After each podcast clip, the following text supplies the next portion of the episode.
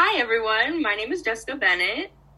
And I am Sky Salguero. I want to preface this podcast by saying that Jessica and I both do not identify as African American or with the um, black community. Um, we are going to just kind of shed light and um, share just our thoughts as well as some data and facts that um, we have found that connect to the course this semester, as well as just some personal stories, as well as um, just kind of an educational point for us um, to learn more, as well as an educational point for our viewers and to kind of get some different perspective on some of these issues. Yeah, so today me and Sky are going to be talking about um, sort of the history of uh, African American family structures um, and show, you know, what a normal African American family may compose of or may look like. Um, and we're going to continue by talking about some of the myths and misconcep- misconceptions about um, Black families within America. And we'll disprove some of these myths with the data and facts that we found. Um, and then we want to kind of wrap up our podcast by sharing um, a story that we found on YouTube of an anonymous African American woman um, just talking about her experience as an African American woman and struggling with, you know, drug use and just her experience in America. So we thought it would be cool to share the voice of an African American woman since we cannot speak for the African American community ourselves. Um, but to start, we wanted to talk about sort of the typical African American family structure. And as we know in America, a lot of um, people have kind of created this sort of normal looking family within their heads, which is kind of like, you know, the mother and the father are the head of the household and they take care of the family. Um, but what we've learned over the years is that there are a variety of households and families that exist. Um, and specifically with African American families and Black children, um, there's a variety of family structures that exist, including, you know, married parents, co parenting parents, um, single parent households, and even like intergenerational households, an extended family that lives within these households, such as, you know, um, we, that could be extended family or even friends or neighbors that live within the community. And a lot of families have to sit down and talk with their children and tell them that some people might not understand how their family is some people might not understand how the family is run because it's just not deemed normal in their eyes. And some people might see this as dysfunctional or unstable when in reality this is the normal america that we have um, and the normal families that we that you know exist within america yeah, so um, kind of to just share some personal insight on that. Um, I was raised um, in a really big blended family, um, even to this day. Um, when I was younger, my mom was a single mom, but she was also raising me alongside my grandparents and um, her friends, which are my aunts, um, you know, my uncles, and just a myriad of people. And so, for me, that was normal, and to this day, it still is. Uh, my parents are divorced, and so I, and I have a huge family. So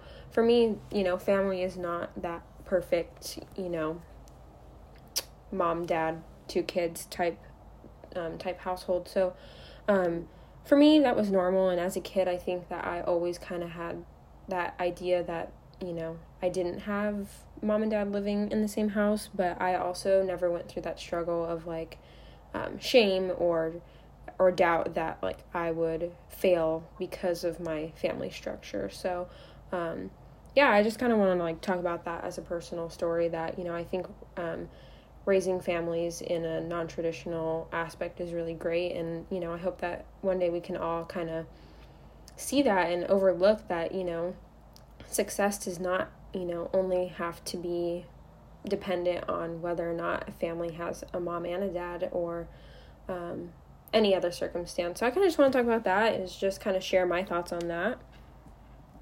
Yeah, thank you, Sky. I really appreciate your input. Um, it's really important to you know shed light on the different types of families and different types of structures that exist within America because it's not just you know cookie cutter one type of family that exists.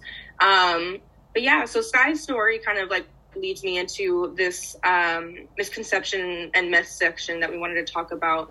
And specifically, I wanted to shed light on how the mass media tends to spread false news and just stereotypes within our society about the different types of families that exist. And a lot of people, specifically with the African American community, can see that there's a lot of stereotypes around um, African American families not having a father figure.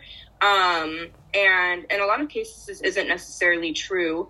Um, these, these statistics don't account for um, the men that have died or passed away, um, the couples that may live together while they're unmarried, um, couples that could be divorced, and not even and even the the fathers that may be in prison. So a lot of times these misconceptions are spread without even any factual information that backs it up, and a lot of people with anything really just tend to run with what the media tells them. Um, and it's important that we share these statistics and share these facts in order to kind of create a better, you know, equitable America. Yeah. Um, I before I talk about some of the data and facts that kind of go back to your first point, I just want to mention that um, you know a lot of these fathers that um, are incarcerated that you know society tends to um, have a lot of negative views on. You know, there's a lot of um, a lot of wrongful imprisonment and so that's a whole other topic and a whole other you know like educational point to learn from but you know i just kind of wanted to mention that as something that i kind of took away from the course as well.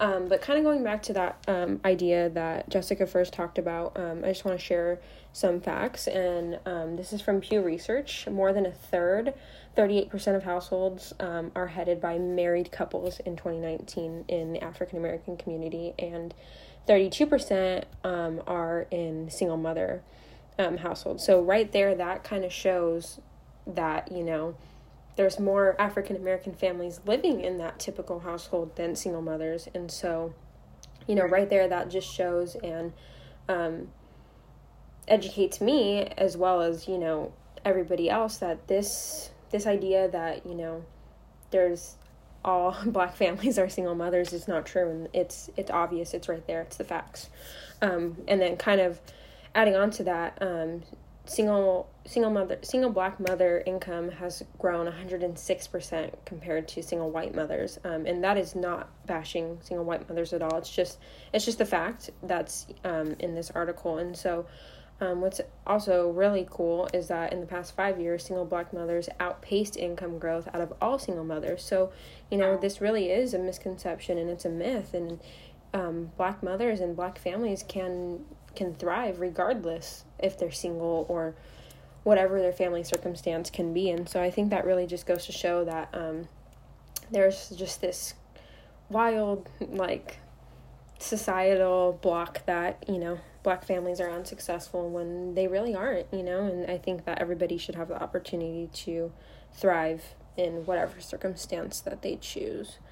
Um, so, with that, I kind of just want to go on to share a personal story that um, Jessica and I found. It was very um, vague, but it was really hard to get a personal story um, so quickly.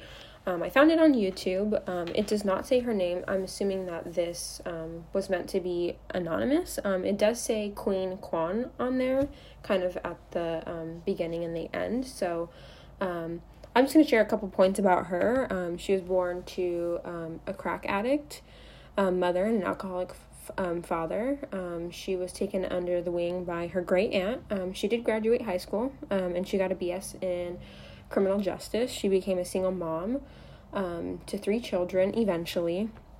She lost her job, and um, the fathers of her children were abusive and in and out of her life. But, you know, she was on Section 8, and she, her goal was to get off that, and she did that. She started her own business. She got off Section 8, and she is now the founder and CEO of a nonprofit organization. So I just wanted to really um, shine shine a light on that, and that, you know, I know that this isn't the very first story that um, is successful, but she was a single mother and she became successful. And so I think that's great. And I think that, you know, right there is the first hand story that we can see that, you know, whether whatever kind of family she has, her children are thriving and she is doing well.